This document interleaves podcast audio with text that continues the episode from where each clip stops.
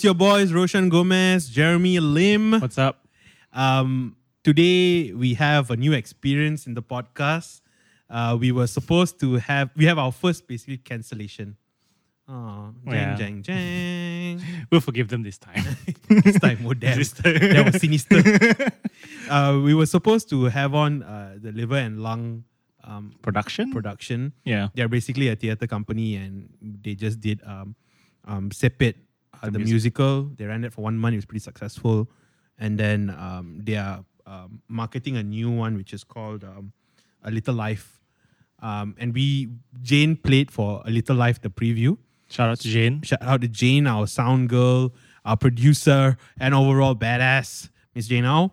And uh, so we went for it and we really enjoyed it. So we called them onto the podcast. They were supposed to come today, but they called us about two hours ago and told us that they are lost in a jungle in KKB, tracking somewhere. Understandable. Understandable. So they're not here. They send us donuts though.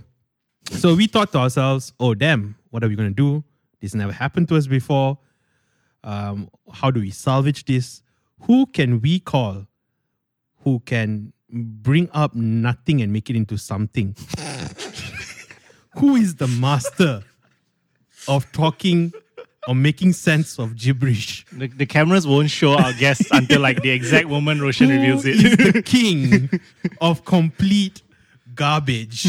Who is the Loki to our Thor, the thorn in our side, the enigma, the one, the only? Of course, it must be Mr. Samuel Lim. I am the anathema. It's like faint applause in the background. I am entropy. I am the decay that we all secretly fear. he's gonna wa- if you keep feeding him, he's gonna walk out. Sharon, can you help bring Samuel's mic closer to him? Just push it nearer to him. Uh, Okay. Pull it. uh, Yes. Yeah, you sit comfortably, though. Don't Oh. worry. So he came all the way. He, I just called him up, like, dude, what are you doing? He said, I'm home. Yeah, do you want to come on the podcast? He was like, sure, why not? he just woke up at that stage. Yeah. Um, So he's he came in about 20 minutes.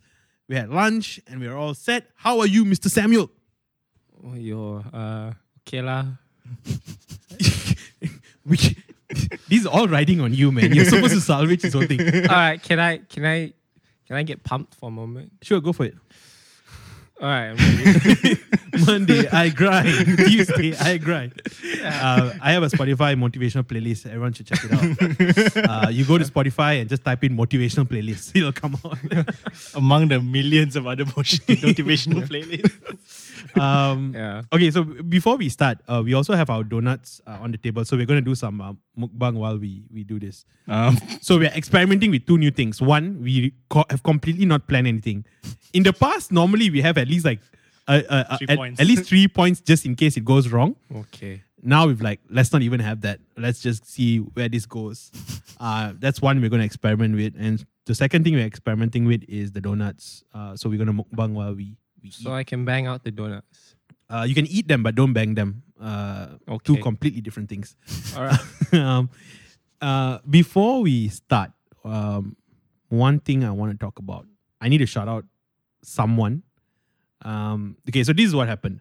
I went for dinner on friday and um this guy sat next to me who i know quite well. I mean not i don't know him quite well but i know him well enough. Uh and he has been listening to the podcast every week okay. and this is the first dude. I think he's like legit, like, you know, let's call it what it is. Like, he was a stan. lah. he was like, he was like doing some referential. He was talking about the, uh, the sneaker males. Remember the uh, the cuttlefish? Oh my god. He was talking about the cuttlefish. that He was from which episode? that was I think the WAO one. Wow. He was talking about Putri. It's like I need to meet Jeremy. Jeremy's the coolest dude. Uh, maybe I'm exaggerating that part a little bit, but he did say he wanted to talk to Jeremy. Uh, he, he he said he liked you, Sam. Oh. So Uh, he said you were an interesting dude. So I told him that wow, I was really impressed that he actually listened every week. So I said I'm going to uh, shout him out on this episode. so while he's taking his morning drive, he can hear his name uh, being projected on Spotify. he knows the whole Ruma Roy cinematic universe. Yeah. we are bringing him into the universe. Uh, so we shout out Mr. Dano. Do you have any, any special message to Dano? Dano. Uh, thank Dano, D A N O. Oh, Okay. Any- Jeremy, any special words? Are you, being Spec- are you skeptical that he's a real person or? The, the, I don't know a lot of people named Dano. Actually, that's not even his real name. What's his? His real name is Mura Raju. Why did you open with Dano? no, but we call him Dano. That's what we know him as. We call him Dano, but his name is Mura Raju. I'm grateful Okay. for the future like pers- person who's going to do our Wikipedia entry for us.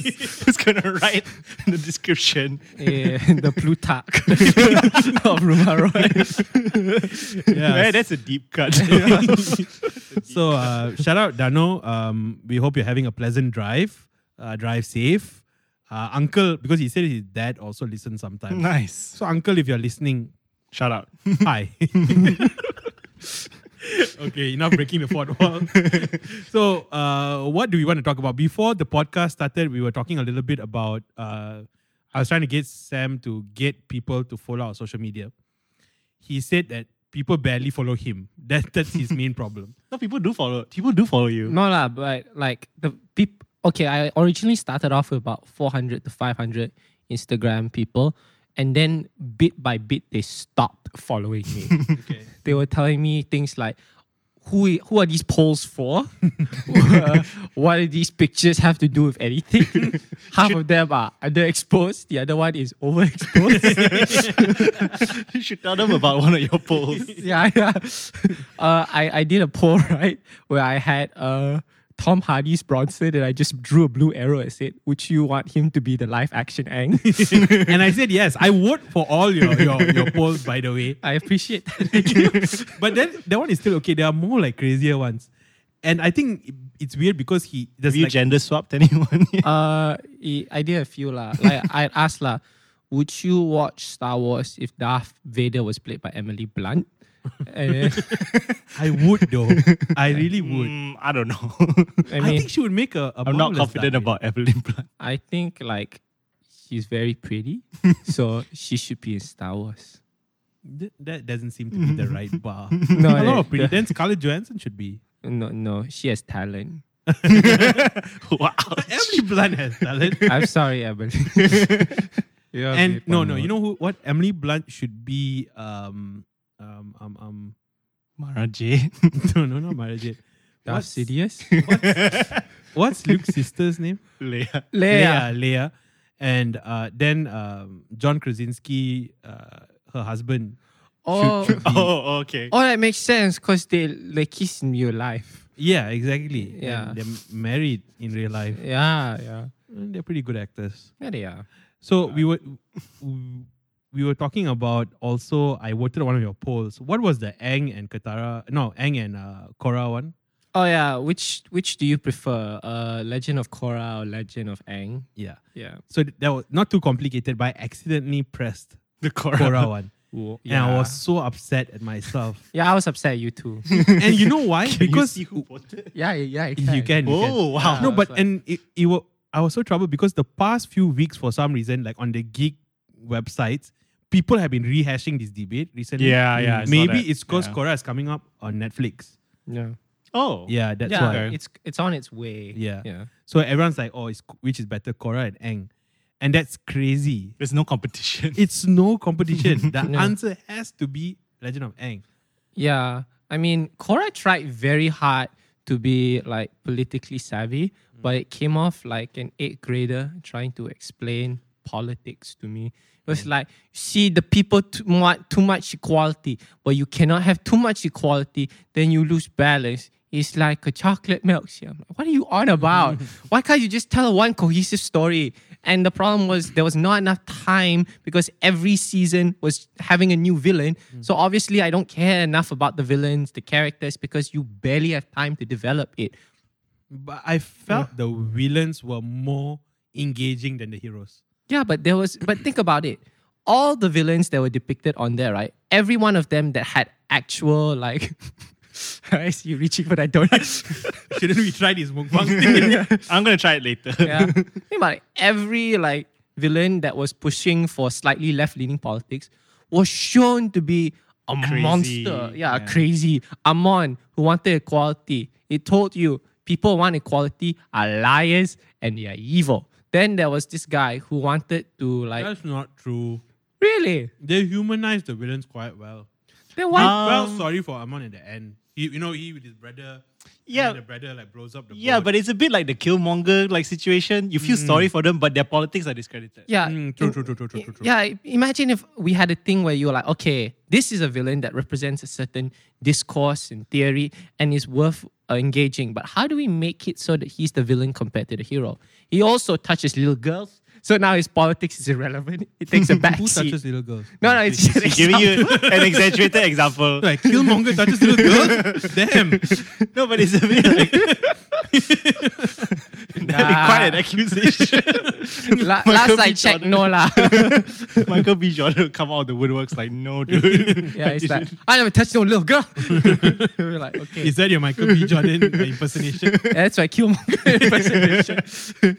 He's like, No, but it's a bit like the what? Uh, I think Funhouse made fun of Grindelwald because like he needed Grindelwald to be a villain, but Yeah. he didn't do anything. So that they had one scene where he killed a kid or something. Yeah, exactly. So it's like, okay, you what's the point of having uh trying to have a complex discourse if you're just gonna strawman the other side and just depict them in bad faith? Yeah. Yeah. But okay, that's definitely a legit uh, criticism. But I do feel that okay, let's take the villains aside.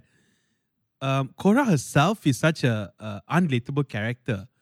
You know, like okay, I think the reason why Aang was so powerful was because it's your typical archetypal story. It hits all your boxes. Uh, boy runs away from his responsibilities. Mm-hmm. Literally is trapped as a boy, right? Yeah. breaks free, travels across the land, makes his friends as he grapples with his, his responsibilities. That's him. Uh, you know, from when you first see season one, he's a child. Hmm. And as he goes and meets and people, he gains the experiences, he becomes the avatar. It's the journey of him becoming the avatar. It's your typical kind of uh, boy with the wizard and the knight travel, becoming the hero. That the journey makes him the hero he was meant to be. Yeah. In fact, we spoke about this when we had Kyle Hmm. uh, on. Um, we spoke about, I mean, we were talking about archetypal stories like uh, Frodo. The journey of Frodo going to uh, Mount Doom. Mount Doom makes him the hero he was meant to be. In fact, changes him until he's completely different from who he set out as. But then Kyle spoke about the second type of character, which is static characters. Static characters, and I, I never really heard of static characters, but static characters, he said, are people like Aragorn, who the circumstances or the environment doesn't change him. He stays the same. And in him changing, uh, in him maintaining his values, in the conclusion, the world rewards him. Oh, that's called a flat arc. Yeah. I mean, yeah. So of course, static characters are a bit more difficult to pull off than uh, Mm. archetypal story uh, characters. Monomyths, yeah, the classic. monomyth. Yeah. Um, Korra is none of these two. She's a weird kind of mix between.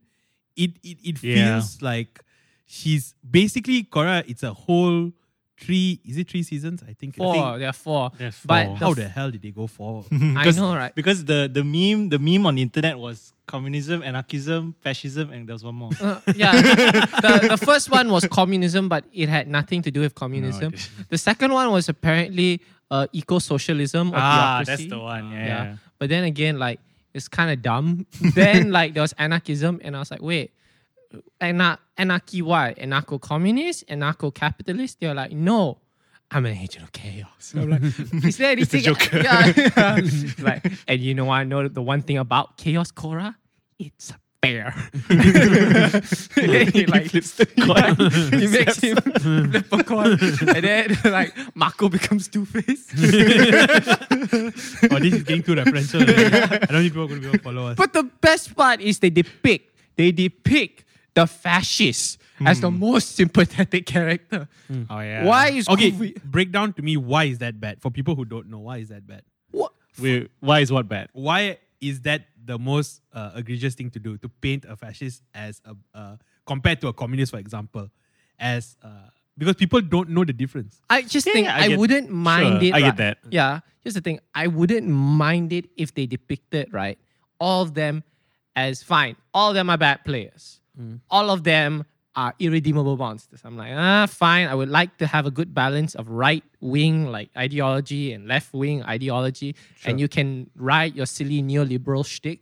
but it's almost like because saying, you have right extremists as well yeah, exactly. your pinochet is all right Yeah, exactly.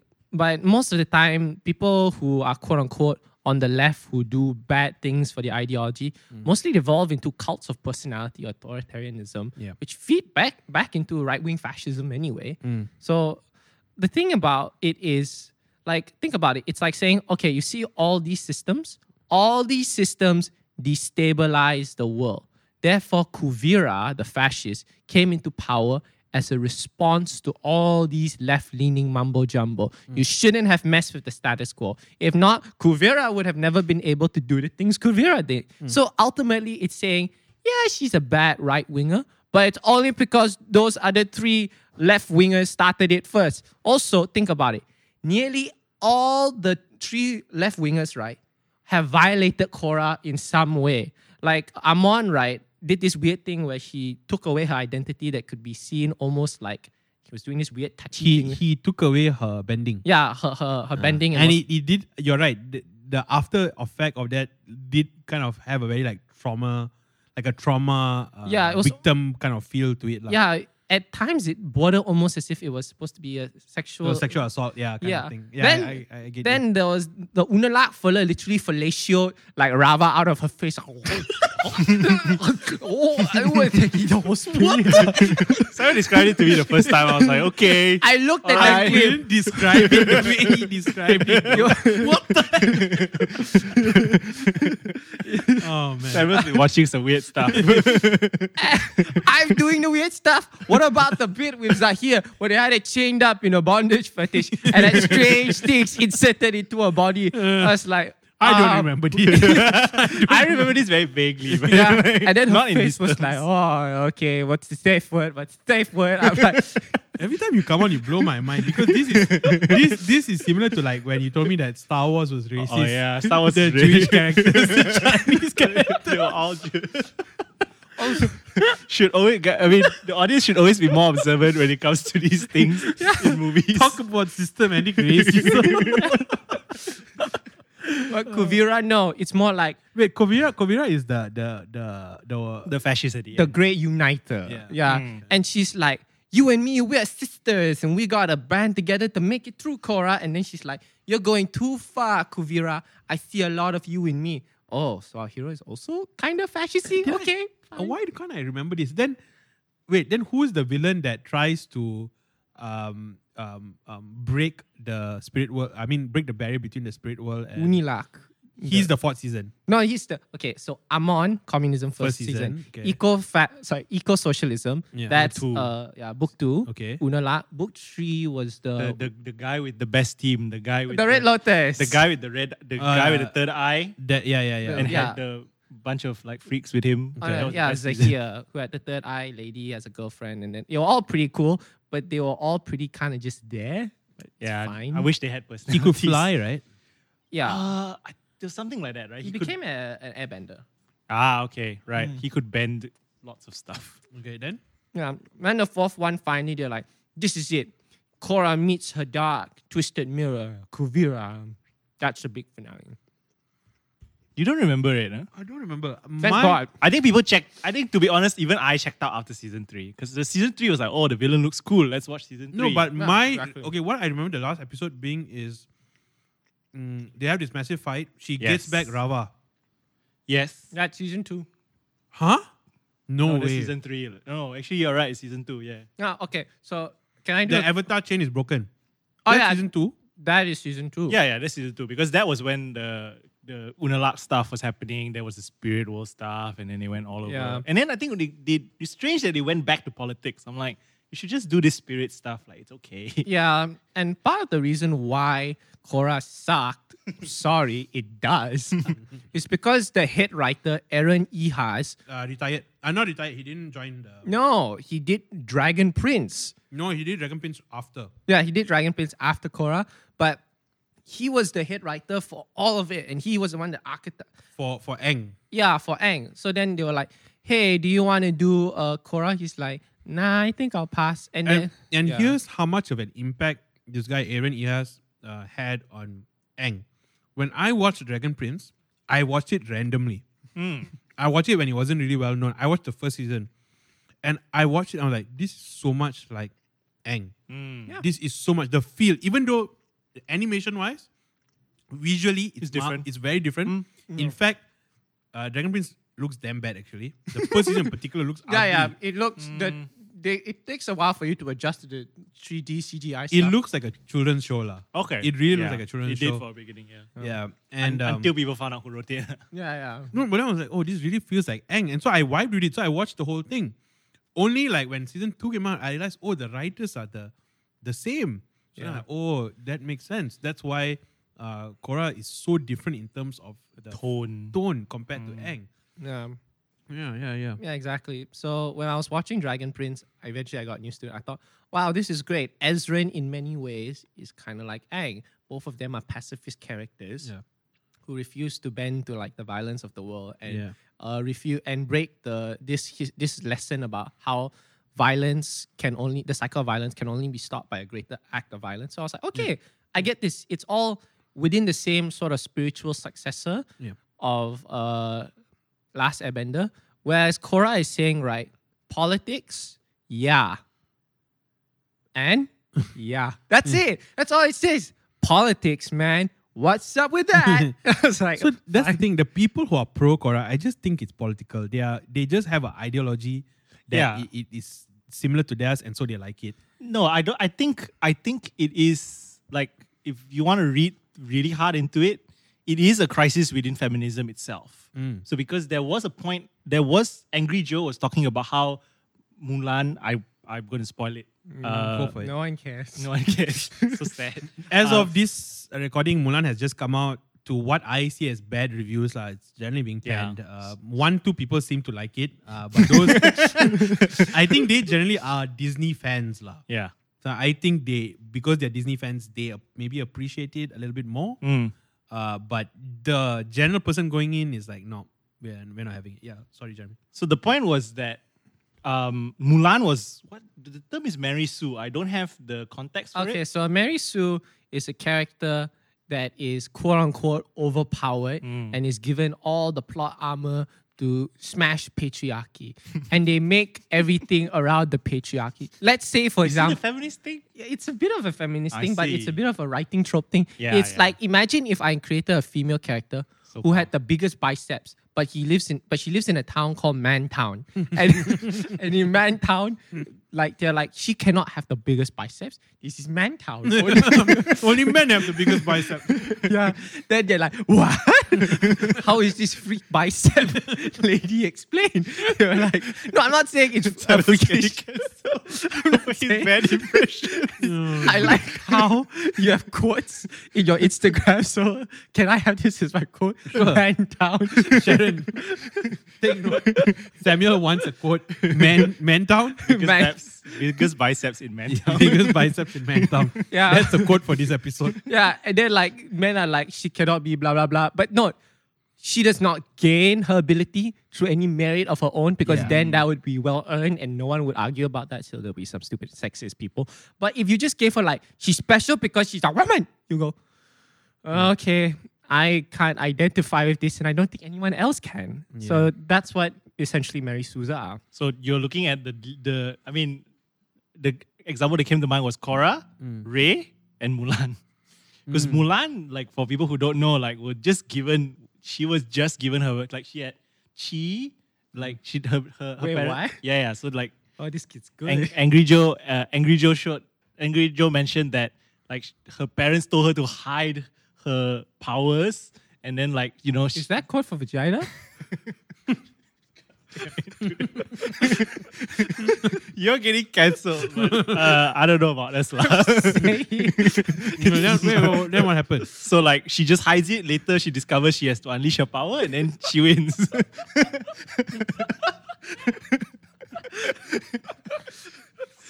Uh, I hope Oli Samuel gets cancelled for this. Anyway, Deep, deep message there.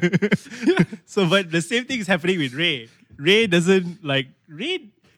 Okay, maybe she had like one training montage with Leia, but like essentially she has all her powers already. So the problem, again, with these feminist-driven movies, is that they ignore the basic tenets of storytelling. Yeah. They ignore uh, study characters. They ignore uh, your archetypal monolithic characters. So there's no stakes. Yeah, exactly. There's no stakes. No one wants to see someone who's OP for no reason. This is the problem we have with Superman, right? Yeah. Unless you could depict him as a static character, which But- is again the Captain America example, Mm. which is Yeah. yeah. But now it's all like, and maybe it's part of dialogue because I guess the problem with some, not all, some of the feminist conversation is we want our seat at the table, right? So a lot of it's like we need a space given for us. I'm not sure if it's the representation issue so much as the fear of backlash. Yeah, Really? I'm not. Sh- yeah, I, I am try. I mean, I don't. I don't say I know mm. specifically why. We don't know anything on this podcast. That's If our repeat- motto. yeah, we've repeated that a lot. But like, it, it seems. Yeah, it seems like the the writers are afraid of a kind of a kind of backlash. Like, and hence why they would make these characters overpowered. Because I don't see why this would make for better storytelling. Like, no. there's no functional shows reason. like yeah I, I get what you're saying. Because people i know weirdly enough feminists watch kill bill which is gory and violent and shows women actually fighting as normal people would fight. They say why does this show fetishize violence? I'm like, mm. why does it fetishize violence against women? Like, mm. this, this is just how they would depict violence for john wick but yeah like can't they make it more like like that she doesn't get hit or hurt i'm like huh what Yeah. you want then no, it's like um captain marvel no, it's like um um Endgame. You know that last scene where uh, they are passing the gauntlet, gets Oh, the- thrown, all the thrown, women, thrown, yeah. and then it goes to Spider Man. Yeah. Then Spider Man drops down, and then guess who's all around him? The whole lineup of all their female heroes. All Ah. somehow in the battlefield, they all managed to converge together. It, were they like what? They have some sort of radar. they, they were All- like they were lining up for group shot. they're like all right everyone let's like just stand there and wait for spider-man to just fall here it's like is anyone gonna help me no we were kind of just waiting Don't worry, we got this. What are you talking about? Come on, like so in your face. You know what's a good uh, movie with a good female hero? Um, it just came out. Uh, old, old, old, old, old. old boy I hope he's not gonna say oh boy. I, it better not be old boy I need to find it, but anyway. But or the old guy old guy. yeah Yeah, old guy was pretty good. yeah it was Uh, what's her name? Uh? Uh, Charlize Charlize Theron. Theron. Theron. Yeah, that one was pretty solid. yeah So like, it's not like uh, and y- that's another thing. Sometimes I get like a bit annoyed when.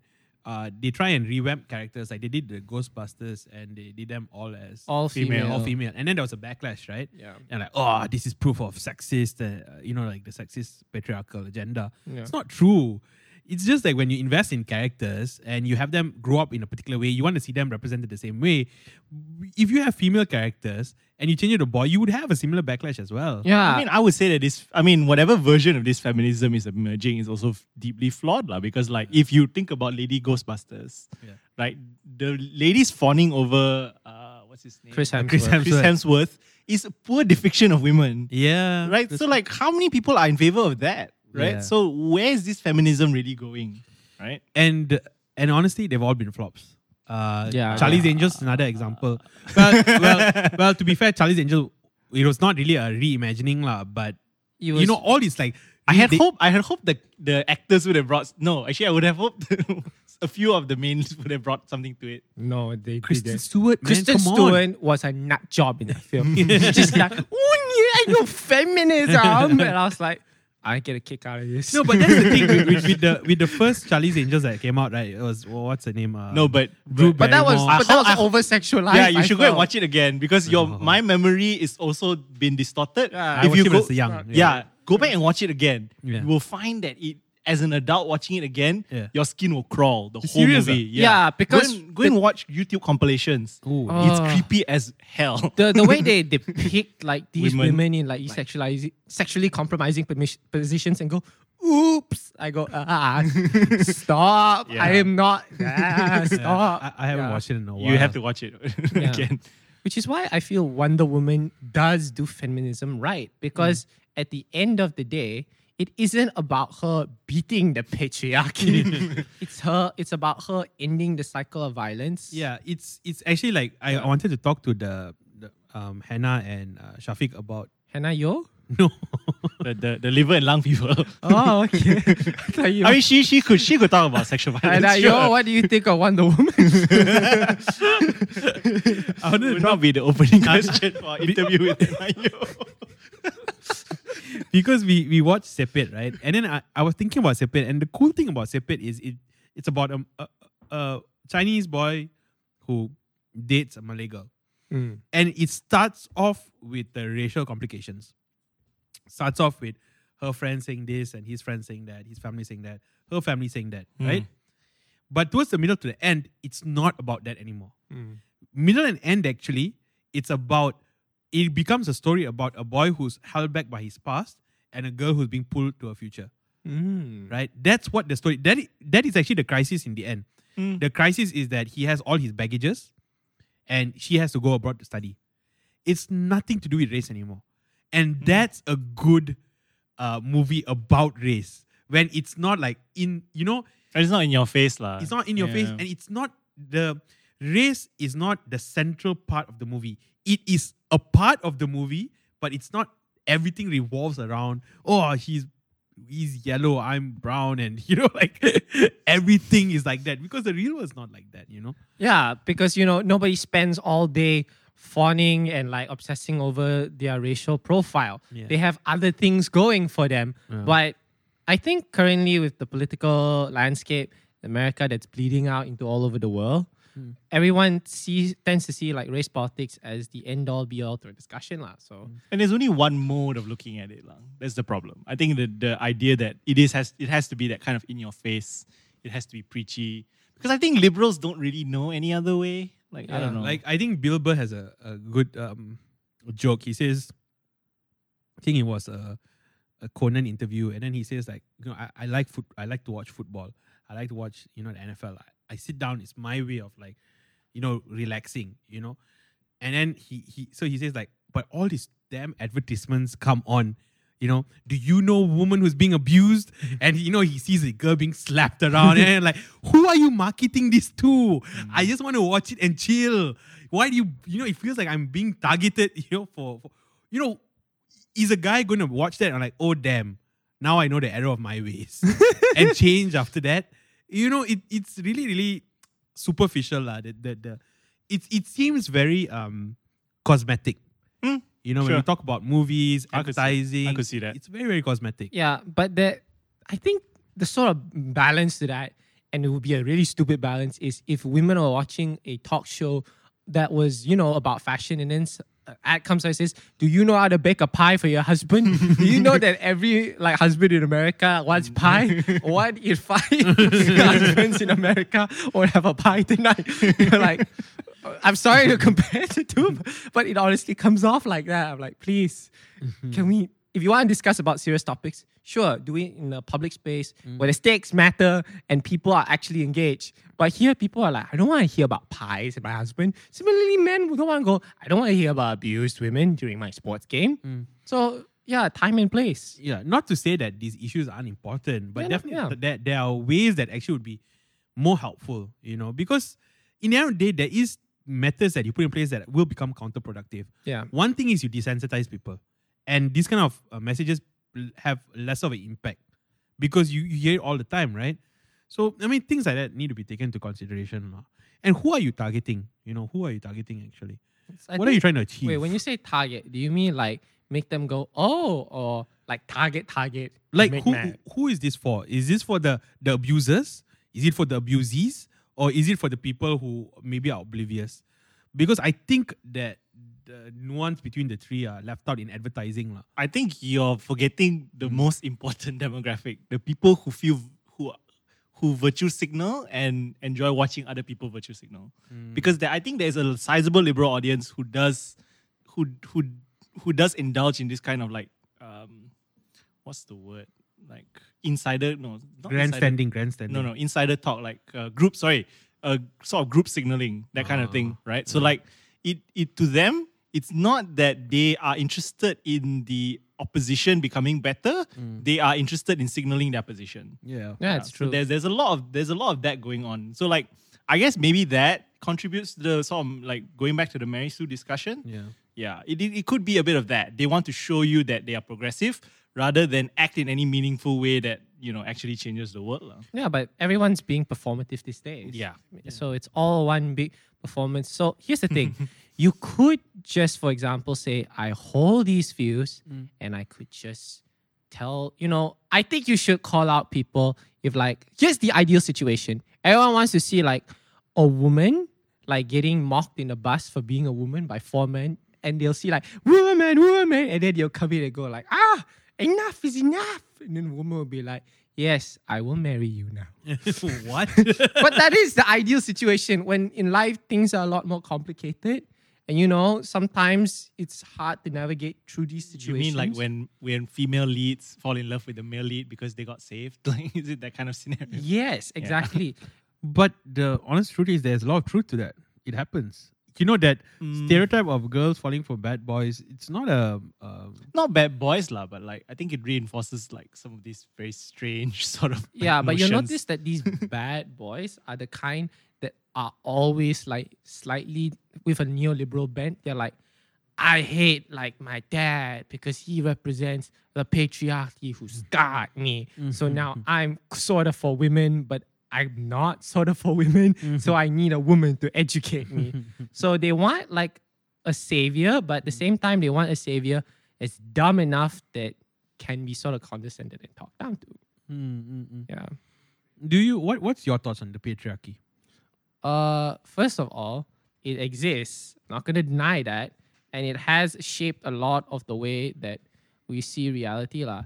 But most importantly, the patriarchy, um, for much for much of society, is the thing that started this sort of sexual arms race between men and women. They constantly feel like, okay, if men sexualize women, We sexualize them back. yeah, how about you stop treating people in this sort of transactional model and you start seeing them as me instead of means to an end as ends in themselves? Why not just write better male and female characters?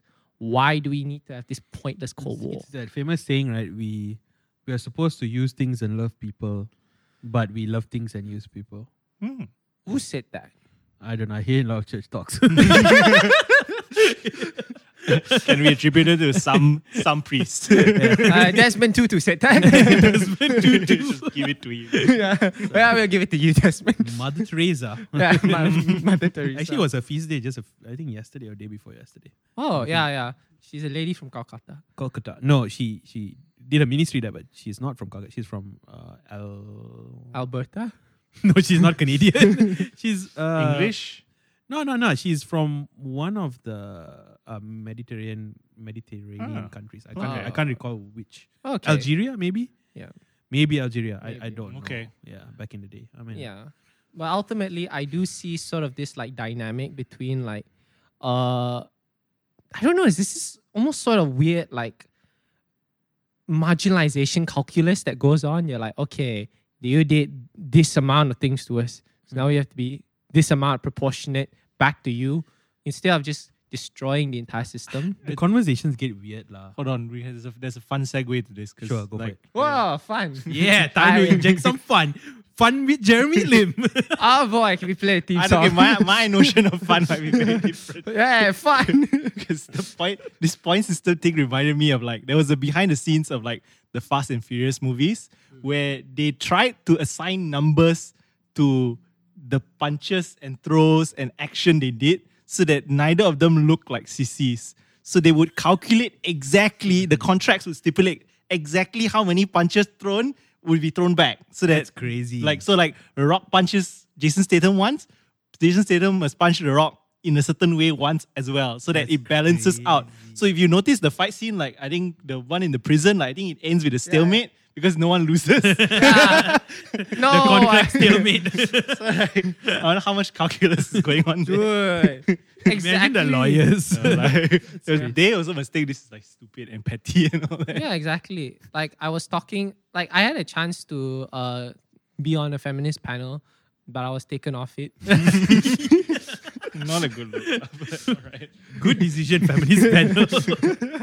wait, wait, because right, basically they were talking about the need for women bosses in the workplace. They're like, we need more women bosses. I was like, yeah, I. Uh, then it's like, are you for women bosses? And I was like, No, but I'm for collective ownership. Mm. I believe like the idea of having a single manager dictate like these things on how working conditions it is for everyone Oh, is get your Marxist ideas out of here. no lah, Get but, him out of his house. ah, but they Nah, were nah, so. nah. I'm were just so joking. I'm just joking. I'm just joking. Really, but I packed them up already. Alright, I'll just unfurl them. So, I mean, so then I told him, yeah, I, I agree. This idea of this idea of uh, idol, this idolization of great man history, these great and terrible gen- male geniuses that might have been chauvinists, might have been terrible, but they're justified by their greatness. Why don't we just stop it altogether? Kill the myth. Kill this idea of like um horizontal. Sorry, uh vertical management and make it horizontal. That way, we empower laborers and we empower both men and women to dictate the conditions of the environment, and we have like stronger regulations. But then they were like, "What are you on about? You just want more female bosses." Mm. Like, wait, I'm confused. Mm. Do you want to like? Do you want to actually work for equality, or do you want to have just as many male oppressors as there are female oppressors? Mm. Oppressors, because I'm against both.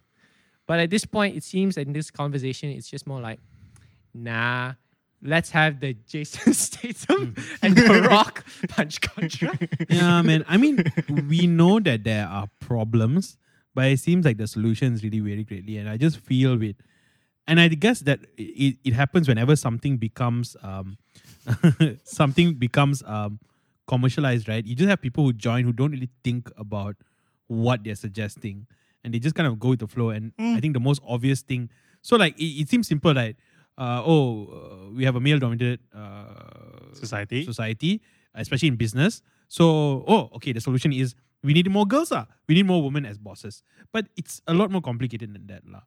Because you would think that then a quota would be the most obvious um, uh, solution, but as we've discussed, it's a lot more uh, complex than that, lah. And a quota might not be the best uh, solution. In fact, it might harm uh, the, the, the the whole thing. And you know, when you do this grandstanding, I've had this experience maybe not many times, but maybe twice or thrice now, where sometimes I talk with these ultra liberal people, not even ultra, just liberal lah, and then it becomes uh you you know how you win with a liberal, you play the emotional game. You know how I checkmate, how I would checkmate them? It's simple. Uh, we talk about minorities, then like you, re- I just say you realize I'm an Indian, right? You realize I'm an Indian man, right? If they can be checkmated with that, that's pretty poor though. No, not re- legit though, because like As in their argumentation must they be pretty poor. Uh, well, yeah, because that for me that's most because they only argue based on your position in the oppression hierarchy, and where you are in that oppression hierarchy dictates the amount that you can say. Where my Jordan Peterson notes? Where's the Jordan Peterson notes? All I have is Where's the lobster? yeah. you are looking forward to the All I, lobster have, talk. all I have are pictures of lobsters in my phone. Really. Yeah. I have had people tell me that you know talk to me about uh, uh, the Indian experience, the Indian male experience, and I'm like, yeah, you know, you're lecturing me about being Indian, and you know, and these are people who are not Indian, but I personally think that that's fair game. But in their own context, in their own game, they are not allowed to do that. yeah. So when you point it out, they kind of like rattles their whole. Yeah, like uh, uh, What, short uh, uh, uh, no, it was it was this just brings up like the really interesting like the the article that was talking about how like they wanted to weaponize anti-Semitism against Bernie Sanders, who is a Jew, and they were like, "We're running out of cards. We need something. We pull out the anti-Semitism one Yeah, because he supports Palestine." yeah. Yeah, like he hates. J- j- Nah. they tried to go for it, lah. Yeah, but, like, he's know. not really Jewish. It's like It's really funny. You know, Ah, yeah. at one point it seemed like the narrative was that we are all one people. Then Actually, yeah, that, that that didn't happen that long ago. that was maybe 20 when years we were ago. growing up. I Yeah, think we that were was the growing narrative. We are one. We, you know, there's no distinction. We're all just human. We all bleed red. we all bleed red. Mm, there was a lot. But now it's like gone the complete opposite, where it's so many labels. You know, so many groups. I think it's because the we are all one race thing is a little tone deaf because you can't go everyone get together and hobble up. We are all one and we'll all work together to prop up the status quo. But honestly, right? like, but but honestly, in an evolutionary sense, we are all like if you look at bears, right? There are grizzly bears, there are black bears, there are polar bears. polar bears, right? So yeah. um, you have bears of different types, right? Yes. With humans, there isn't. You only have Homo sapiens. Yeah. We are actually one it's very peculiar if you think about it. We are, you know, our our brethren, our equivalent, Homo erectus, uh, Homo uh, Neanderthals, have all been wiped out. Uh, why we there's debate lah. we Some killed them. all. Some we killed. We whack some them say up, we right? killed them off. Some say we slept. we slept through Oh, them. oh, okay. it's either way. right. we okay. slapped them out. um, but like we are actually in terms of like a in uh, like from an Genetic animal, terms. yeah, we are actually really close. It's it's pretty crazy. yeah. But yeah, at the end of the day, these issues are not going to be solved by us. Or Disney. Yeah, or, or Disney. Paul Giamatti. Uh, you can try. I mean, I think I think we can. I think me and Jeremy have. You know, uh, last week we did an episode with Bernard Au on education, and me and Jeremy we solved the education problem in Malaysia. beware, beware of his definition of solve. We I all- mean, we have created a framework that, if implemented, would fix everything. we had three different frameworks. They'll give one of us a call. I see. yeah. So this podcast, you know, who Mm. knows? Yeah. I don't think the we right. could fix feminism. Mm. I don't know when when I talk to feminists like about things like men having to work and women's role as homemakers and the gender wage gap, one thing is never brought up, and that is um you know like public sorry uh public daycare. How come that's never brought up into the conversation? It is what? Why? No, It no, is. but not among not here. not Uh, not and and not not and not as a No, and not as a real yeah. solution. Yeah. Yeah, I'm not, sure where you you're hearing it, but yeah. I mean, I talk to them. They're like women. Like it's so sexist that you expect women to stay at home and to like take care of the children while you go out to work. And then, then I'm like, hey, what if we all agreed to just create this system where we have public daycares for the kids? Then you're like, don't be silly. We're talking about male and female things. Why are you bringing like your socialist nonsense? No, because that's a big problem with um with uh, uh the gender pay gap. So when a, a woman gets pregnant, she has to stay back. So first issue is the maternity leave. Yeah. That's already a big kind of hindrance. yeah, But then second is taking care of the kid. So normally because the mother is, you know, first contact with the, the child, you know, normally it con- breastfeeding and things like that. So usually that responsibility kind of goes to the, the mother. So then the mother needs to go back to work. So how does she go back to work with her child? Is she going to send the child to daycare? That's expensive and it would be a deterrence. It might be cheaper than to just for to stay home. Mm. So then the one of the solutions, of course, companies need to start giving daycare. yeah. Right.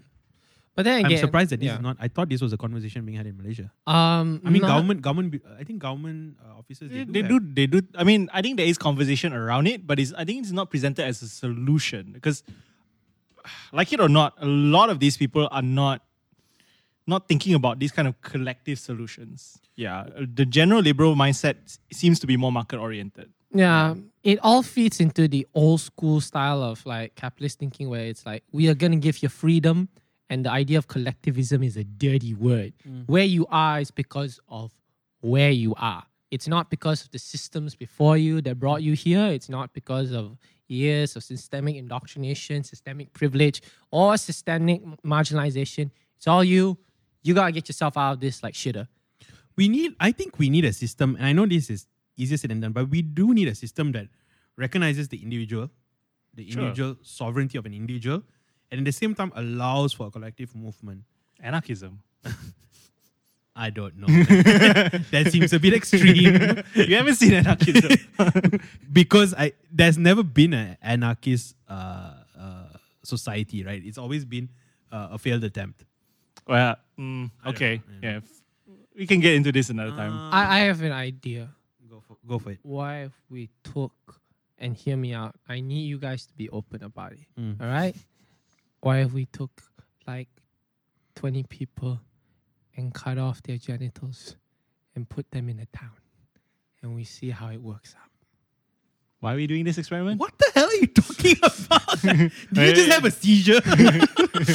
What's wrong? How, where is the segue here? hold on I am just spitballing. Uh, what is the she, she of- gets to talk about anarchism. Why can't I talk about genital mutilation for men and women? All right, I'll, Equality, equality. they will raise your kids, right? they will raise my kids. Yeah, but what what happens if the woman wants to stay home and take care of the child? Okay, lah, you have a choice, but we create a world where if they don't want to, there are safety measures and and things that will allow them to pursue their dreams. Again, the, too much of the idea of the family mm. is this subsumation of identity that who you are as a person before you became a mother or father is destroyed. Mm. And now you live for your children. Mm. And i can honestly say it has do- that kind of mentality has done more harm than actual good But in a way, it makes sense just because human children are so stupid. yeah sure but at some point i and they it's a it is a you. that's the reason uh that's the argument for monogamy right not not really for the companionship of the other but more it's an evolutionary tool to uh it increases the the the the chances of your Survival. your survival of your the, your offspring which per- perpetuates your your genes right yeah because human children take a long time to develop Sure. Yeah. Yeah. like an irregular amount, not irregular, but like a ridiculous amount of time. And um, yeah, just they're just dumb. Have you ever seen babies? I mean, this. Those guys can't survive in the jungle. I'm only Probably thinking not. About, I'm only thinking about the baby Yoda conversation where they're like, this baby is 50 years old. it's going to live in the wild as helpless and an idiot for 50 years. 50 years you should be able to do taxes right now baby Yoda can't. Baby Yoda can't. But uh, okay, if you decide to be parents, I suppose you already had in mind and you sort of mentally prepared yourself that some part of you was going to die. because that is true. When you have chil- children, you have to somewhat sacrifice your needs, your desires, and maybe perhaps some of your dreams or put it at the back burner so that you can raise a life. And like, why else would you have kids? You know, like some people say, oh, it's sort of an investment for your retirement, right? But then I know, I know, I know people who like their kids go to prison, right? But they still like love, you know, they're still waiting for their kids to come out. You know, they're still like supporting it. it this, this feeling of this parent-child bonding can be really powerful. yeah, it can. I'm a It's- bit more cynical. I don't. Yeah, I, I get it. I get it. But I don't think it's an economical thing purely. I don't think it's an economical thing. purely. Ah. I think it's more psychological vanity, to be Yeah, honest. but I feel Psychological vanity. What do you mean by You're looking for reflections of yourself. Ah, fair enough. Yeah, Yeah. that might be true. a lot. Yeah, I teach a lot of kids, and a lot of them. Oh. All tell- I have something I want to talk about. yeah. I've been thinking about how Jung, uh, sorry, Freud. You know, people have dismissed Freud. Uh, you know, kind of like people argue that Freud is a charlatan. Yeah. it might be a bit too far, lah. But they definitely, Psychologists who want to make it a science probably do that. I think we can we can go and read Freud. no Yeah. yeah. So, but I was thinking about Freud. You know, Freud. Big thing is like the Oedipus complex, Oedipus complex. Yeah. penis envy, and all that. It's like actually, you think about this daddy. You know, this like sugar daddy, hey daddy kind of uh, social phenomenon. Isn't it like it'll be like Freud's like Freud would be like, what's going on here? Mm. Isn't it weird that we've mixed up sex and parental modes? Would he find that odd? I Uh, think he would say like, look, this proves my theory that Oh, secretly okay. everybody just wants to hook up with their parents. Mm. Yeah, Don't go and imagine it, dude. That's your own. That's your own problem. Um, no. I'm not saying you want to hook up with your parents. I'm just saying deep at the sub- Lo, lo, lo. subconscious Fried, level. fried, fried. you wanna, you wanna bang your mom, you wanna, you wanna finger bang BF Skinner, you can do it too. But at the end of the day, you're creepy fetishes, you're creepy fetishes, and this is what we call projecting. Okay, what do you make of the whole daddy social phenomenon? What daddy social form? You know, everyone's like, Come Yeah. here, daddy. hey, daddy. yeah, it's Who says that? It's a thing. It's Yeah, the- everywhere. No, hold Oh, on, the mic. okay. No. It's everywhere. It's everywhere. okay, I'm gonna go into the market and look for it. I'm gonna be like, yeah. Come on, you know about the sugar daddy thing. I know about the Ah, sugar daddy then? thing. I know that certain women, certain women tend to project their lack of a paternal figure onto older men and they desire that and it opens them up for manipulation or they tend to go for men that are much more older than them so that they feel that their experience will make up for their lack of guidance in life. But far too psychological deep read. okay, that makes sense though. But Sure, what yeah. about from the dude's perspective? Yeah, pretty young thing.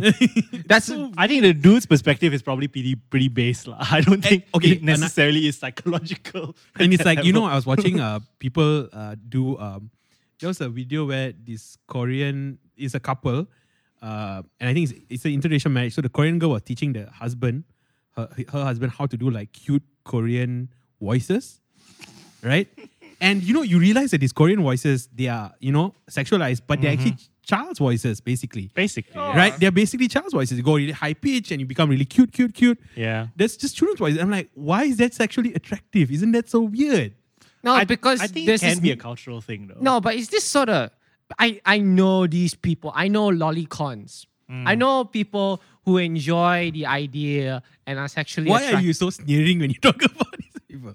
because they These are are- deviants. Sending them all to hell, right? yeah. I'm sorry, this is my uh, religious side that's like flaring up a bit. But I know that when they're like, I like this girl in the school uniform. you pedophile. yeah, like i- if you realize right, that used to be a thing, right? The the schoolgirl, uh, the schoolgirl. I think it's uh, still a thing. uh, still a it used thing. to be. a But if you think about it, these girls are underage, right? Oh, it's no, no. so weird. But here's the thing: we create this culture that bit by bit tries to normalize it. The this this girl might look like a 14 year old girl, and this guy is clearly some buff armor man, but she is a 3,000 year old demon who appears in the form of a 14 year old girl. So we're all good. But the problem is, it I've still looks like a 14 year old girl. I've heard that. yeah, it's like, oh, I'm not a pedophile. If- anything, I like hun- older women. this, is a, a thousand year old demon. yeah, your demon will appear. This is a little schoolgirl. And I'm like, I had I was when I was debating one time in college. Uh, the motion was child pornography should be banned, yeah. right? And so whoever was uh, against that motion, we were like, "Good luck, friend." so I was uh, for the motion, meaning child pornography should be banned. Then the other person, you know, it's just a flip flip of a coin, and you get. The, so the guy from uh, he's from Pakistan. Oh boy. So his argument was he's a very smart guy. His argument was solid. He was like, first things first, we need to make a distinction between child pornography and role play por- pornography.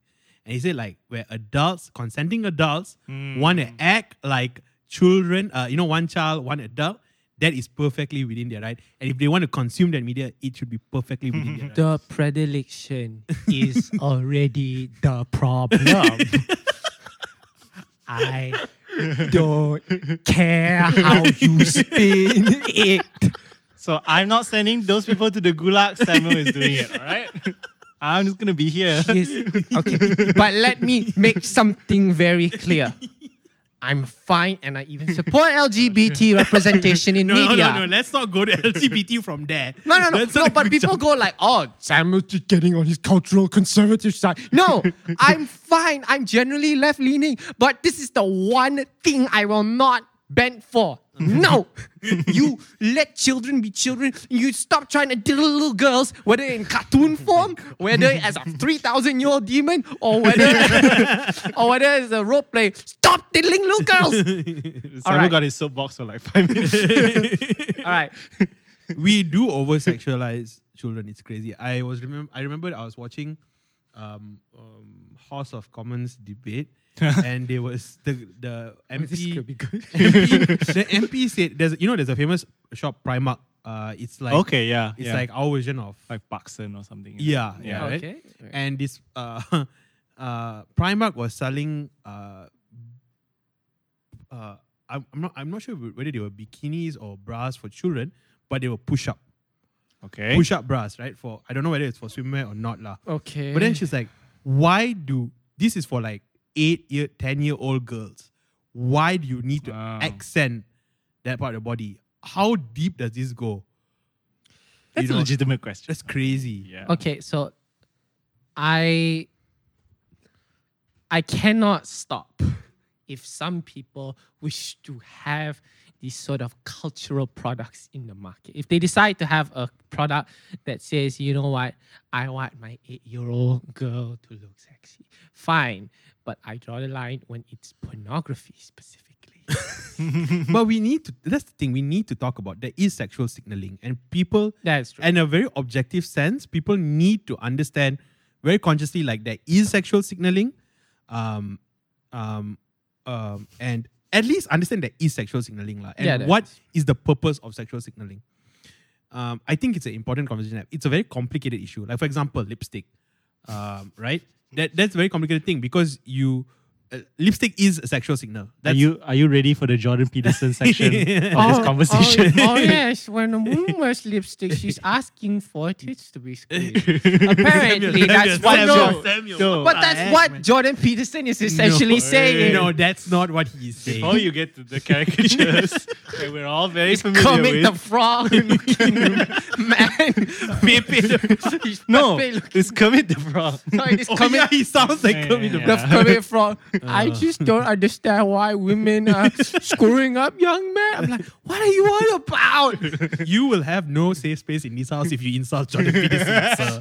I draw the line with Jordan. I draw the line with Jordan Peterson, Joe Rogan, Hey, Mother and, Teresa. and, and, and, and Hannah Yeoh. These three people I will not. I will never make fun of Hannah Yeoh. No, but okay, so like with lipstick, it is a sexual signal. That's a fact, right? But it doesn't mean if you go to a party, you know, that you're sexually you're sexually signaling other people. Yeah. But it doesn't stop the fact that it is a sexual signal. Sure. Like, It- it is- it is a sexual Perhaps, signal, yeah. right? I mean, you talk about like why girls have high use high heels, uh, lipstick, or why you accent uh, like push-up bras, for example, all these things are are, are meant uh, uh, primarily they are sexual signals. So we need to understand these things. If not, when we have kids, for example, we say we just want them to look sexy. What does that mean? Do you understand what it means to be sexy? What is the purpose? Right? Samuel's getting a headache. I'm not sure why. I know, because here's the thing. As a school teacher, I had this little girl come up to me and then she was sad and I thought, oh, maybe she didn't get a lollipop. So I was like, hey, um, what's up? She was like, teacher, am I pretty? I'm like, I'm not allowed to answer that. Go back to your seat. Which is the correct answer. Yeah. Absolutely.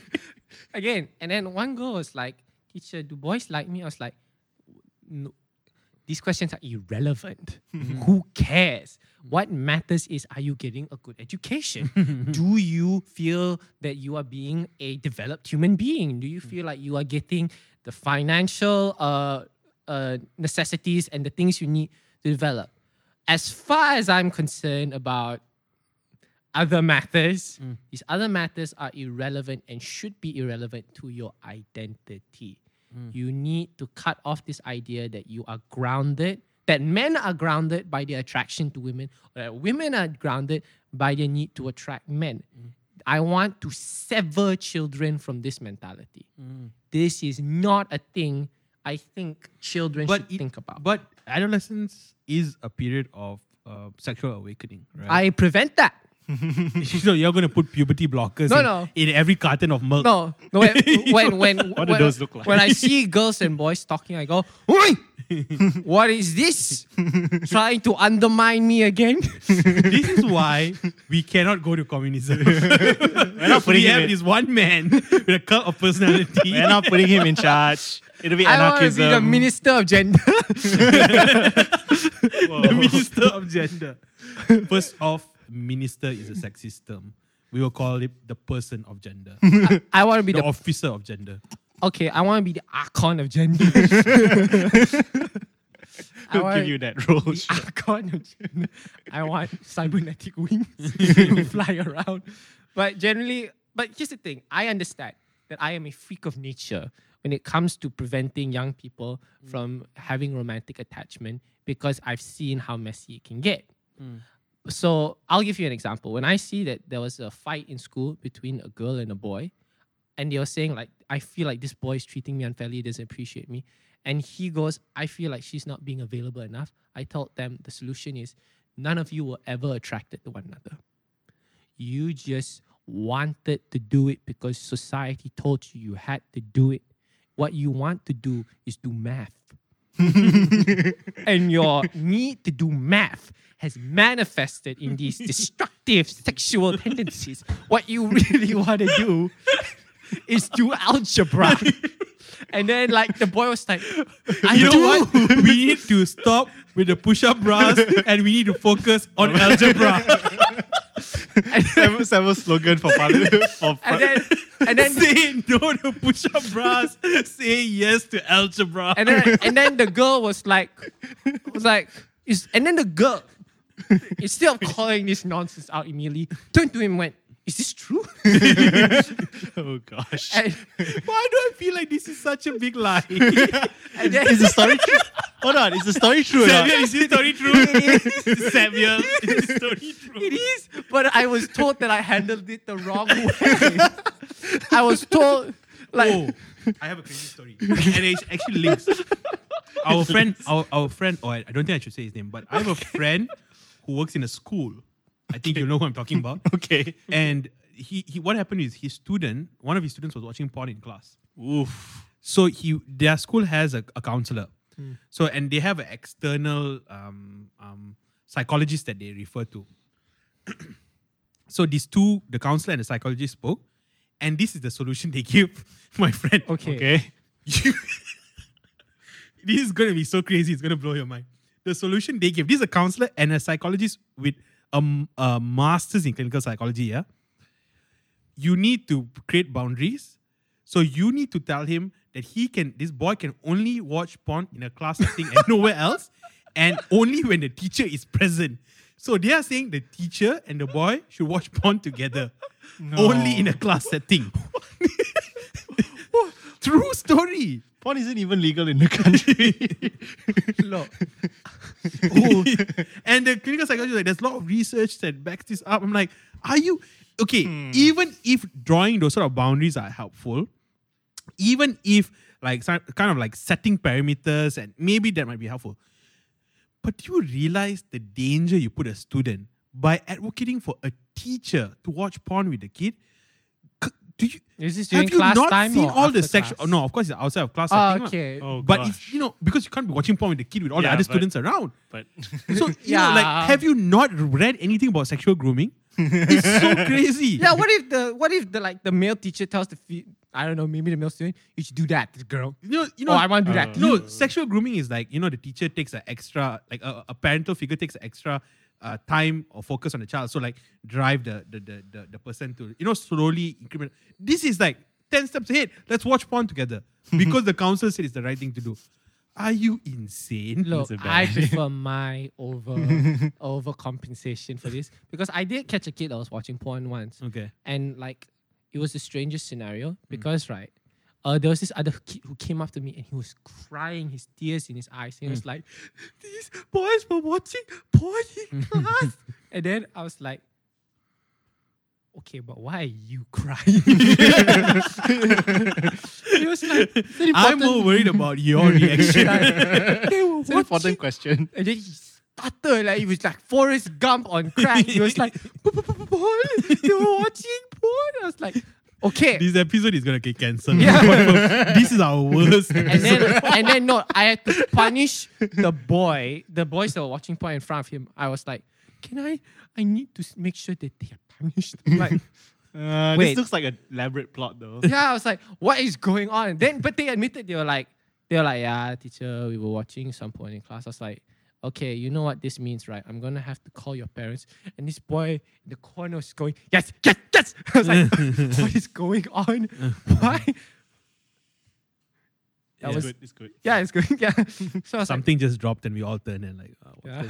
yeah, yeah, yeah. yeah. So I was just kind of wondering why. And people are taught by their parents like, and not with no other explanation. Hmm. Watching porn is bad. Hmm. If you watch it, it will do things to you that you will you have no idea what they'll do to your brain. Hmm. So this kid was convinced that because he had seen some kids watching porn, it had melted his brain, oh, and he Not could literally. no, but he he believed like he he took two days off Mm, from school. this is a really good way of getting two days off. Ah, I'm convinced of that. But I was like, but I, but then I, but then that kind that kind of over I mean I actually know I think not know lah, but I've definitely been exposed to people who uh, treat sexuality like a disease. like a Uh, virus. yeah, like a virus. And that's actually really, really, really bad. yeah, Again, like if you talk about like we were talking about Jung last week, you know, you have a shadow, you suppress the shadow, it's not good for you. You need to integrate your sexuality is a part of you and you need to integrate it properly. If not, you're gonna it's gonna manifest in really weird, weird later on your sexuality is gonna manifest. You wanna talk about all this like this one. this fetish, you know, this fetish, fetish, fetishizing children. Uh, It can also come from this sort of like weird Suppression. yeah. suppression, you know. Yeah. Yeah. Hmm, Okay, I think a good segue to this uh, point. from we, this we point. just finished our first topic of conversation. an hour and nine minutes, by the way. Wait, we got all that from Korra? oh yeah, that's a pretty wild. Man. Wait, hold I'm gonna have such a great time titling this episode. Korra, pedophile, feminism. and all the strange, want- and there's all the strange people heading to Route 34 wait, like wait, right can now. we can we have the title Korra dot dot dot pedophilia? question mark, question mark, question mark. Okay, no, uh, my next segue is is is is uh, the Irishman. oh, I think it's a great segue hell of a segue. because I watched um the Irishman about two weeks ago, and then It I took you two weeks to watch it, right? You just finished it today. no no actually I you know people say it's long, yeah. but actually it's not for me because I watch like you know long podcasts. Mm, So it honestly felt just like another, you know, it's not a big deal. And uh, so I was like, okay, you know, I, I I liked it. You know, I liked it in the sense that I thought it was a it was a movie about nothing, but it still kept me in. okay. so in that way, I thought, yeah, it's well made. You know, the it wasn't boring. Yeah, it wasn't fantastically great at the same time. Then I was thinking, but people seem to be, you know, people seem pretty split. So I thought, okay, let me watch something that's, you know, more uh, crime or you know, like I watch a proper like crime mafia sort of movie to kind of like compare lah. So I went back to the Holy Trinity, which is uh, God, the Father. Godfather. Part one, part two, part three. I did it over a weekend. Uh, the Merdeka weekend. One of the members actually were lacking. the third one. Clearly. But uh, when I compared the three, though, it was miles apart to I think the Irishman. How so? I think that again, I think the Irishman is a very good like um, work of art in that it captures life really well. But if you want to talk about a mafia movie, Oh, okay. um, I- a, a gangster movie, then I think it would be. It's not a. It's not a gangster movie. It's a movie about a man who grows up old and you know, and like you know, um, in the I mean a bit of a spoiler, but in the Irishman, he basically dies. He never gets reconciled. Well, he doesn't die lah, but he doesn't reconcile with his daughter, and he's left alone. But you don't really feel that sad for him. And the reason is because with movies, I think we embellish and we uh, spice it up in an almost artificial sense. Like, for Mm. example, the Titanic. When you cry when Jack dies, that's not real life, lah. Most of the time, you don't feel that intense emotions on a day to day basis. You actually feel something similar to the Irishman, where yeah, that's something sad, and I feel a bit down about it. But I'm not. Uh, I can't think for one week. you okay. know. Um, I gave the Irishman full disclosure Okay. for the review I wrote about it. I gave the Irishman a perfect score. Ten out of ten. Yeah, five, five, five stars of five stars. Okay. Tell me why. it was a send off to the era that was okay. So I'll explain. Shows like The Godfather and um, Goodfellas. yeah, and Goodfellas exactly. They show the rise, Mm. and then we always see the fall of what comes after you know your criminal empire, but we never see the twilight days that follow. And this was a necessary final chapter to close the books on all of that. Hmm. And it almost feels like the last mafia film of that era you will ever see. It is Yeah. a it is a requiem, if you will. Because the era is over, I don't think there's any more movies that can. There's no more place for it in hmm. in culture because right, and it touched on everything that made mafia films so appealing to the common man. For example, the idea of Jim Hoffa hmm. as the labor union, this sort of romanticization of the family who do awful things, but they're so endearing because they're family men. Hmm. Then and it shows you right. No, the Jim Hoffa guy that supported the labor unions and all that romance, he's kind of a corrupt piece of shit. Hmm. Also, that whole like I doing this for my family, Tony. At the end of the day, you're left a sad, bitter, lonely man. And the final scene at the end is so perfect when he goes, "Don't shut the door completely." Yeah. So when I saw it, I was like, "Oh shit." Mm. you guys will claw and kick and scream for one last bit of relevance, but Mm. that's intentional before that little candle just flickers off into the night. So for me, when wa- Basically, the door is left open. It's sort of a, it's a, a a message. It's like he's still hoping for relevance. Even before that, uh, he's going through photos, and then this nurse comes and he's like, you don't know who this is. You know, he's Mm. still kind of like wrapped up in the the glory days. You know. Yeah. In fact, a lot of that movie is him reminiscing about you know his boss who used to be like the the big time dude and This Irishman, not yeah, the Irish. the Irishman, the Irishman. Yeah. Yeah, The Godfather was like at the height I felt of the mafia craze when they were like, okay, these people are dark, they're complex, they're complicated, but their story goes on forever. This one is going, no, it doesn't. They all die and they all fade, and in this world, you have no more place here.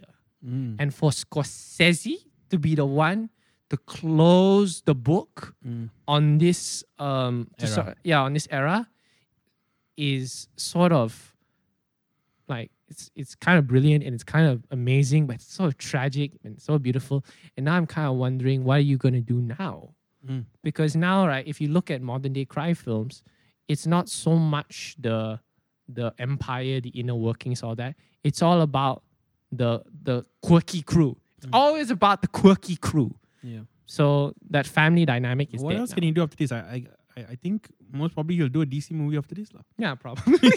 Even though he said he'll never do a Marvel film. under the red hood. Um, one, I, I agree with you. I mean, I, I I see all that in the Irishman. Again, I'm not saying it was a bad movie. I, Okay. It was a good movie. I think for the fact that I could watch it for three hours with, with, without halting, it, it is a, a testament to his skill in directing and writing. lah. Pacing all really interesting. One criticism I have though is the CGI was great, mm-hmm. but it didn't stop you from knowing that he's an old man. Oh, they move like old people. they move. There's one scene where he beats up a dude. Oh, you he's told- you told me about this, yeah. He's still kicking the guy like an old man.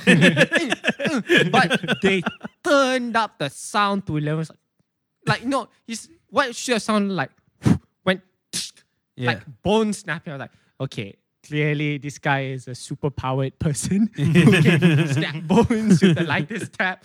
So fine. And there was this scene where he was rolling on the ground with two guns in the air. I was like, oh boy, this is kind of hard to watch. I, just a moment. I knew that they were old men because I was scared whether he was gonna get back up. legit though, legit. Yeah. Uh, but honestly, I was pretty surprised because I watched, you know, The Godfather maybe when I was really young. Mm. I I ba- barely remember it, but rewatching it, it's actually really really good. It's like very very um, interesting. Opposite for Charlie's Angels. Yeah.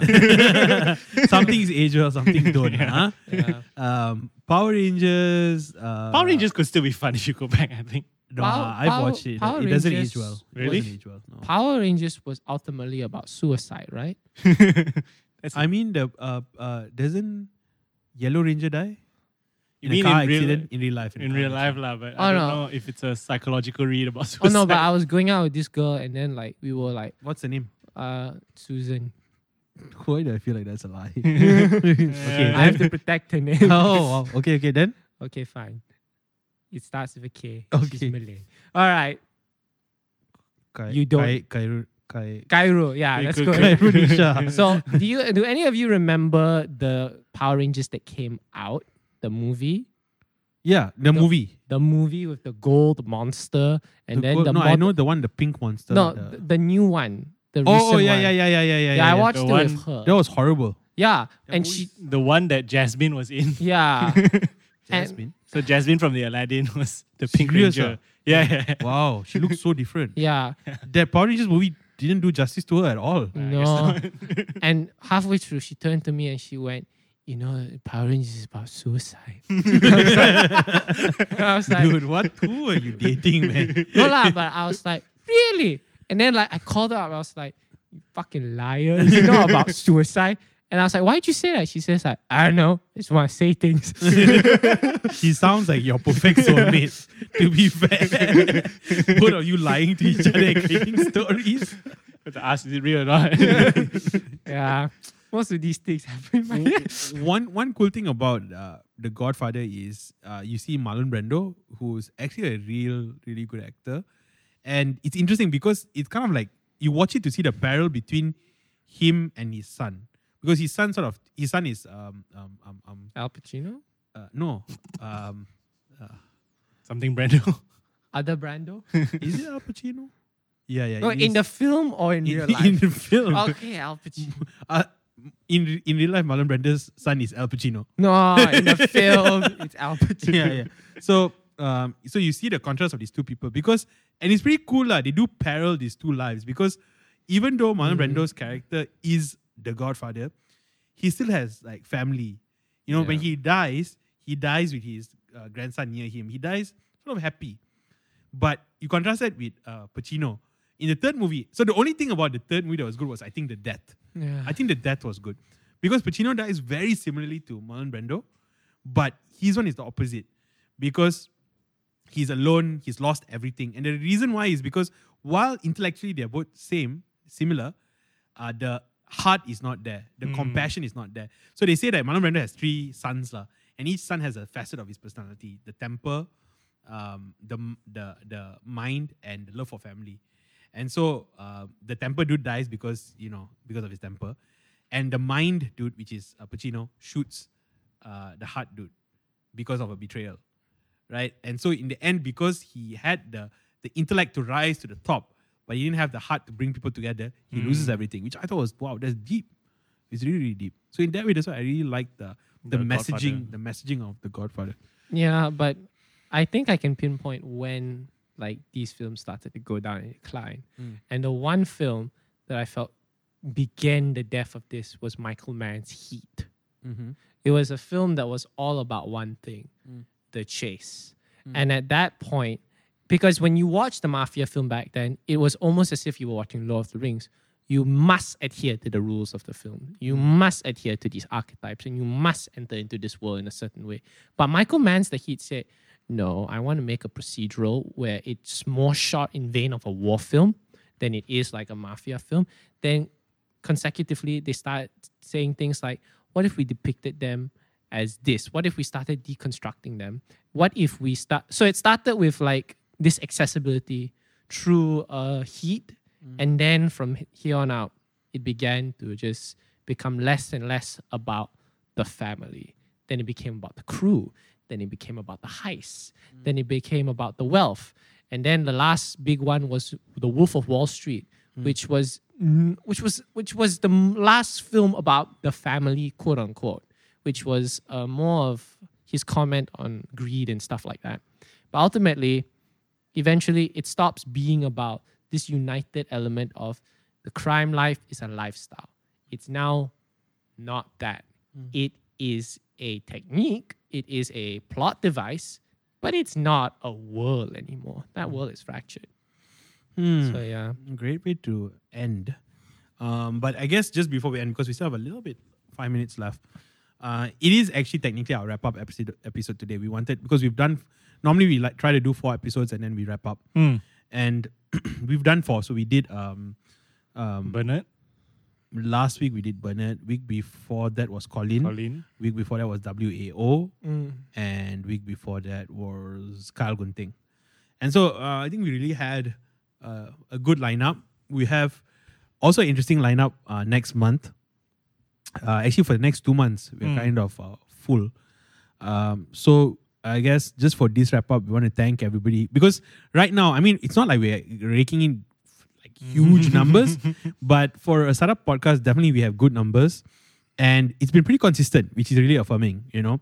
So we want to thank, and we've again we still get uh, people who text us uh, after an episode, you know, to like add uh, their own thoughts. You know, I guess I can just shout them out. Like we have people like Joanna, Abby, Abigail, uh, you know, even Christian. You know, we have people who like on almost like a weekly basis they they give their thoughts. We had people uh, recommending other people. Uh, Bernard also uh, uh, gave us a few suggestions. So thank you everybody for the support. Um, please do uh, share uh, whatever you can because I guess now it's just for us to get the messaging out there because we like the conversations that we're having and we just want to push it to the sphere. So Samuel, if you could do us a solid, you know. Yes, I will. I will. I will. Here's what I am going to do. Okay. I am going to promise to stop making nonsense posts. We Oh, both wow. know that's not true.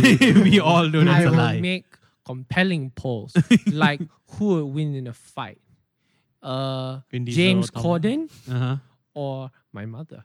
Things like that. I think your mother would win. Yeah. James Corden's too nice to to beat your mom. Mm, I'm not sure that's the reason. alright. yeah. Um, if you want to support the podcast further, there's two ways, uh, three ways. You can subscribe on YouTube. We are, we are working at, we still are trying to figure out the YouTube video part of it. lah. Yeah. So, but we're still going to post up videos. So let us know. I mean, subscribe and you know you can let us know how that's going for you. Whether you prefer short clips, long, long, the whole thing on the uh, YouTube channel. What do you prefer? Uh, number two, you can go and uh, post up uh, like share our stuff on Instagram, so we get more Instagram followers. Uh, Facebook, you can always invite people to uh, Like our page. like our page. Uh, these things uh, go a long way. Um, then finally, if you have any guests that you uh, think would uh, be co- uh, be compelling guests, uh, please do keep the names coming. And if you have any thoughts on the format, because we, every week we're still playing around with the format. Like today, for example, it's another experiment. So if you like, I feel this- like every time with me, it's, it's yeah, you use this as an excuse to go. Let's do some real nonsense. Let's see if it works out. like like this conversation though if you like this conversation that that would be interesting maybe we should not do any points at all if you feel like it's gone all over the place it's too hard to follow that's fine and let us know let us know so we can uh you know we can tangent ourselves uh, Yeah. better um yeah so any final oh let's do recommendations okay samuel Okay. I just finished watching Avatar The Last Airbender and I have to say, oh yo, it is the and I and I say this with and no hyperbole. just to clear you're you are not talking no, about not M. that Night M. Night Shyamalan. Shyamalan one. Shyamalan can go jump in a ditch. No, I'm talking about the animated series. Here's Game of Thrones. Here's Last Airbender. Here's uh, Breaking Bad. Here's Last Airbender. Here's Last Airbender. Hmm. Here's Last Airbender. Go watch Last Airbender, and it's got it is so much better than Korra. And stay for the credits. Don't skip the next episode because they have that crazy chicken sounds they make at the end. you know, right? the one they go.